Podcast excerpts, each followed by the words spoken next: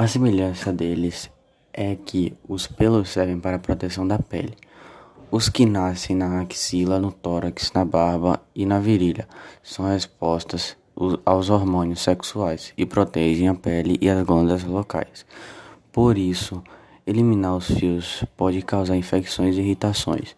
Isso está relacionado com o nosso tema, pois isso faz uma representação de como funciona a nossa pele e pelos com relação às bactérias e as suas proteções.